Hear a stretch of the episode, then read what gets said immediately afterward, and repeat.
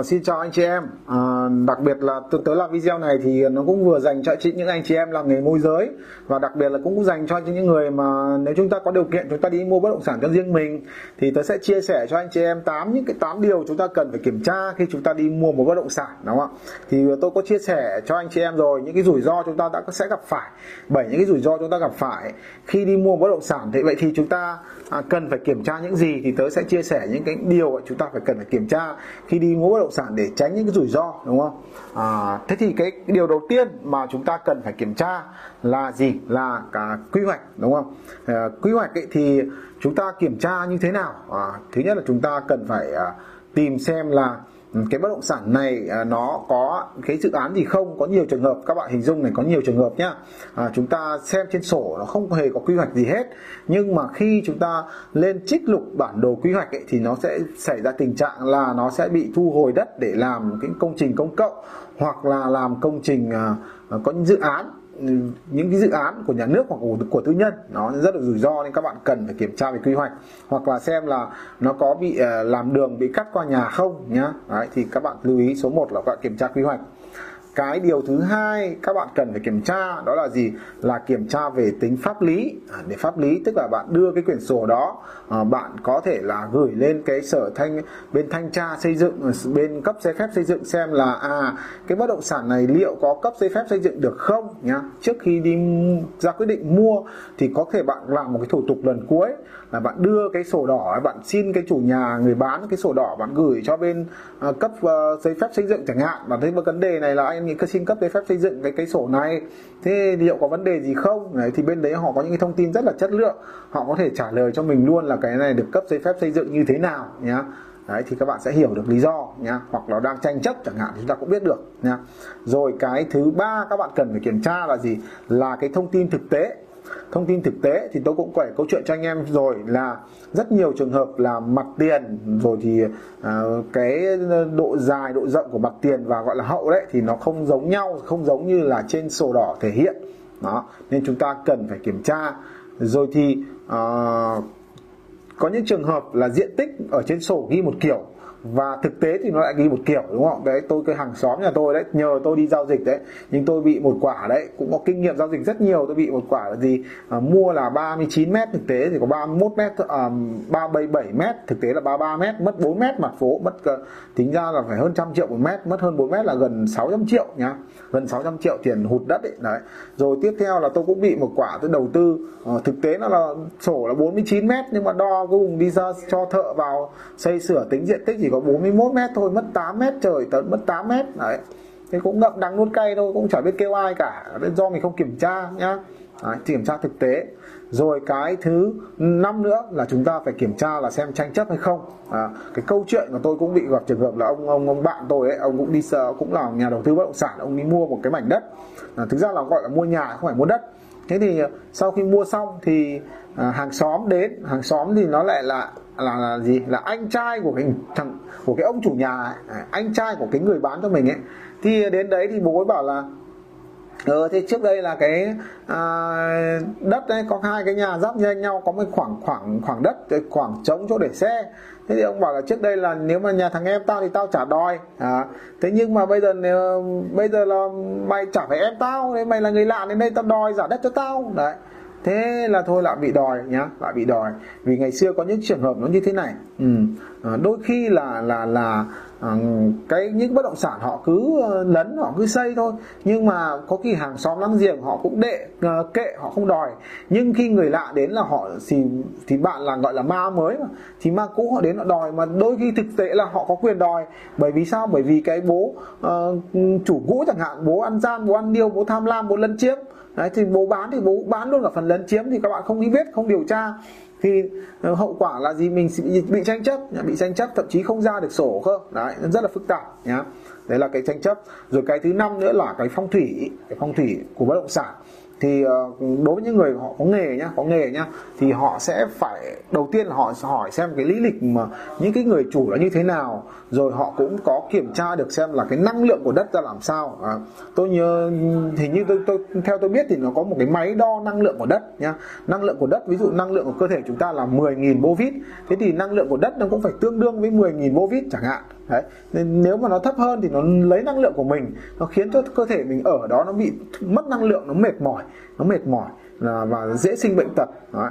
còn nếu mà cái đất đó năng lượng tốt, nó trên 10.000 thậm chí 18 20.000 bô vít thì nó sẽ gì? Là nó sẽ không lấy năng lượng của mình thậm chí nó còn bổ sung năng lượng cho mình thì cái người ở trong cái khu vực đấy tinh thần nó vui vẻ nó sảng khoái nó minh mẫn hơn nó không cáu gắt hơn nó không bồn chồn lo lắng rồi quá trình tuần hoàn trao đổi chất khi nó tốt hơn. Đấy. thì đất nó cũng làm mất năng lượng của mình. Đấy. Hoặc là à, có rất nhiều thứ nó lấy năng lượng của mình. À, ví dụ như đôi khi chỉ có những cái điện thoại những thiết bị điện tử ấy nó cũng lấy mất năng lượng của mình anh em ạ. Đấy như thì ờ, phong thủy lại ngoài cái việc yếu tố là cái không gian à, cái cái không khí trong cái khu vực đấy nó có tốt cho sức khỏe nó có lưu thông được hay không rồi độ ẩm khu ấy ra làm sao đấy, thì nó ảnh hưởng sức khỏe. Còn năng lượng của đất nữa chúng ta cũng cần phải quan tâm nhá. Tiếp theo là chỉ chúng ta phải quan tâm đến cái kết cấu của cái bất động sản. Kết cấu của bất động sản xem là nó có trung tường trung móng hay không rồi thì cái đất cái, cái nó có bị cái cái bất động sản có bị nghiêng bị lún hay không? Rồi kiểm tra xem từng cái tường cái trần nó có bị thấm hay sột hay không? Có một cái trường hợp nó rất là khổ là gì? Là là là nhất là nhà trong phố chẳng hạn nó xây san sát nhau nhưng mà ngày xưa họ xây hay hay để ở giữa các nhà một cái khoảng cách ấy và họ không chát được không chát được và nước nó hay chảy theo cái khe nó chảy vào đấy và nó thấm. Và nó thấm cả hai nhà luôn. Các bạn thấm cả hai nhà luôn và không làm thế nào để khắc phục được các bạn. Nó thấm từ ngoài vào thì không thể bịt được không thể bịt được vào cái nhà lúc nào cũng ẩm. Và nhiều trường hợp những cái nhà ngày xưa ấy một họ phải đập rồi xây lại nhá. Hai là gì? À, họ phải ốp cái đá ốp đá vào tường ấy. có sơn rời sợ thì sơn nhá. Kiểu gì cứ mưa phát nó lại thấm nó lại mốc tường không thể tránh được nhá. Và họ phải ốp đá vào ốp cứng ốp xi măng ốp đá vào đấy thì nó mới hết được. Mà kinh nghiệm các bạn cứ đến những cái bất động sản nó cũ cũ mà cứ phải ốp đá lên tường thì thường là phải đến 95% là cái nhà nó bị thấm. Nhà bị thấm thì nó kết cấu móng viết các thứ nó đều yếu nó đều bở tường đi nó sẽ không không không không uh, cái cái nhà nó không còn an toàn không còn bền chắc như lúc đầu nữa. Nhá đấy. Cái kết cấu. Ừ, rồi uh, cái vấn đề tiếp theo chúng ta cần phải quan tâm nó gì là những cái không gian xung quanh các bạn. Không gian xung quanh. Không gian xung quanh chúng ta phải quan tâm là gì? Là à, hàng xóm nhà mình. À, hàng xóm không, không gian xung quanh đúng không? Hàng xóm không? Hàng xóm rất nhiều nơi chúng ta ở ấy, gặp vào những cái hàng xóm họ đang sản xuất họ tăng gia. Họ đôi khi họ ờ, chỉ nấu những cái thức ăn ví nhà nào sản xuất mắm tôm chẳng hạn. Ôi các bạn biết không? Thì có một con người cả ngày không chạy nổi nhá. Hoặc là cạnh đấy có những cái bãi rác ở Ừ, Ừ, chúng ta không phát hiện ra đâu. Ừ, có khi đến chiều rác họ tập kết chúng ta mới phát hiện ra. Hoặc là gì, là nhiều người không để ý là gì? Cái cái cái cái gần nhà mình nó có cái ờ, uh, cống ngầm có những cái cống ngầm và cái việc đó là uh, đôi khi nó có những sẽ có những cái hố thoát ở trên đó nó bốc mùi lên hoặc thậm chí là chúng ta không được ờ, xây dựng uh, nhà cao tầng bởi cạnh đấy nó là cống. Thậm chí khi chúng ta xây lên nó nghiêng nó bị nó sụt bị lún rất là nguy hiểm nhá. Thậm chí có trường hợp nó là cột điện nữa cột điện điện cao thế chúng ta cũng không thể xây cao tầng được. Đấy, nguy hiểm phết nha vậy để ý không gian xung quanh các bạn cần phải lưu ý. Rồi cái thứ 8 nữa anh em lưu ý này nó là cái cái việc giao dịch nhá. Của chúng ta cần phải kiểm tra là giao dịch. Đấy là chúng ta phải kiểm tra xem là cái uh, bất động sản này cái người chủ này đôi khi là họ xem là họ có đủ điều kiện giao dịch hay không nhá. Cái người mua người bán có đủ điều kiện giao dịch hay không? Rồi cái bất động sản này có đủ điều kiện giao dịch hay không? Có những trường hợp anh chị em không để ý là có những bất động sản gọi là đồng sở hữu đồng sở hữu và người ta có thể in ra tức là cái bên bên phòng tài nguyên môi trường ấy họ cấp ra cho chúng ta cấp ra cho người chủ nhà ấy tận hai quyển ba quyển sổ cơ nhá. Nên khi đi mua bán thì phải mang hết tất cả mấy quyển này ra. Đấy, tôi bị gặp một quả trường hợp như này đấy một cái bà bà vợ đấy bà đồng sở hữu. À, bà làm sổ không nhưng bà lúc kê khai thì kê khai đồng sở hữu. Thế là bà lên âm thầm bà ấy báo phòng tài nguyên môi trường là cấp thêm cho bà một quyển. Thế là chồng cầm một quyển vợ cầm một quyển trong khi chồng không biết gì cả nha chồng không biết là có hai quyển luôn. Thế là đi bán bán xong rồi đi giao dịch công chứng thì không giao dịch được. Bảo là cái nằm căn này thì còn một quyển sổ nữa.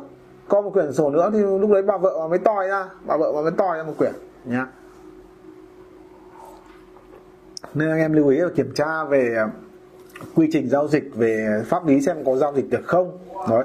rồi thì cái vấn đề là chúng ta đặt cọc như thế nào Đấy. quy trình mua bán ra làm sao chúng ta phải phải phải phải phải phải nắm được ví dụ như là có nhiều trường hợp họ yêu cầu là phải sang tên tức là phải phải phải phải sang tên xong thì thì mới giả tiền. Đấy có những khách hàng họ rất là củ chuối và không không ờ, ông phải sang xong tên tôi tôi mới giả tiền. Chứ bây giờ tôi giả tiền ông ông không ký tá giấy tờ cho tôi thì ừ, tôi làm sao tôi dám giao tiền cho ông? Đấy, có những trường hợp lại phải như thế này phải giao đủ tiền đã. Ờ, giao đủ tiền đã. tức là ờ, tôi không ký tôi không ký tôi cũng không mua bán gì cả. Ông phải giao đủ tiền tôi đếm đủ tiền nó nhận đủ tiền xong rồi tôi mới ký công chứng có kia có trường hợp như vậy các bạn ạ. Thậm chí là công an luôn. Đấy. Nên là cái quy trình giao dịch các bạn cũng phải làm sao để nó vừa chặt chẽ trong quá trình giao dịch gọi là tiền trao cháo múc vừa ký à, vừa ký vừa trao tiền. Có một cái bên công chứng nó đủ tin cậy để họ làm cái cái cái người phán xử ở giữa. Đấy tức là hai bên ký hợp đồng xong thì uh, chưa giao hợp đồng vội mà phải hai bên giao tiền đã. Khi là nhận đủ tiền rồi thì công chứng họ mới phát hành hợp đồng cho cả bên mua bên bán thì lúc đấy nó mới an toàn. Đấy. Rồi thì cái việc thủ tục đặt cọc cũng thế. Đặt cọc thì đặt cọc thì chúng ta phải nhìn thấy sổ đỏ. Chứ bây giờ đặt cọc mà không nhìn thấy sổ đỏ là cũng chết đúng không? Nhớ gặp may gặp nhưng có khi họ trả phải chủ nhà. Rồi có khi họ cầm cố rồi. Có những trường hợp họ lừa đảo như thế này anh em ạ. Lừa đảo là gì? Là họ bán cái là rất rẻ ví dụ căn này là 3 tỷ nhưng họ chỉ bán có 2 tỷ thôi. Họ bảo là rất là cần tiền đấy cần gấp trong vòng uh, một tuần. Thì bây giờ ông không thu xếp được nhưng tôi bây giờ tôi cần trước đi. Nào nếu mà ông thiện chí thì ông đặt trước cho tôi một tỷ nhá đặt ờ, uh, 2 tỷ bán 2 tỷ nhận trước ra một tỷ nhá.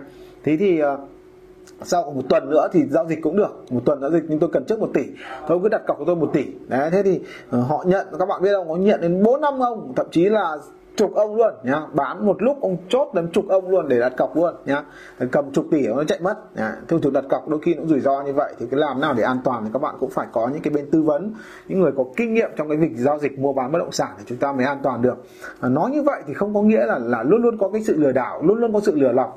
À, cái tỷ lệ nó cũng không có nhiều có ít thôi nhưng mà các bạn cần phải quan tâm để chúng ta à, đảm bảo cái an toàn cho mình trong quá trình giao dịch đúng không? À, đấy là những tám cái cái vấn đề các bạn cần phải kiểm tra đi mua bất động sản.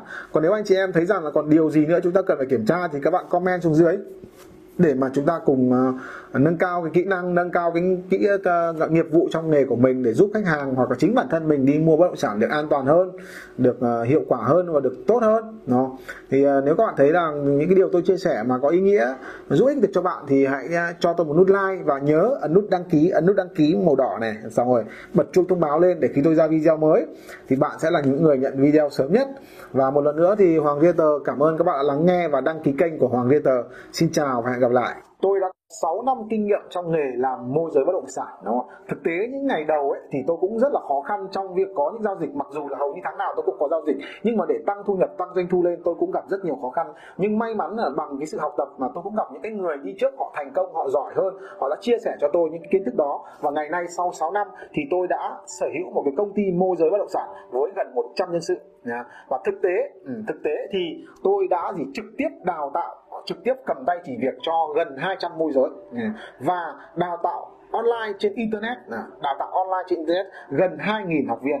Và chính vì những cái kinh nghiệm thực tế và kinh nghiệm huấn luyện đó, nên là tôi có thể chỉ ra chính xác là gì, bạn đang thiếu điều gì, chỉ ra chính xác là bạn đã làm sai điều gì.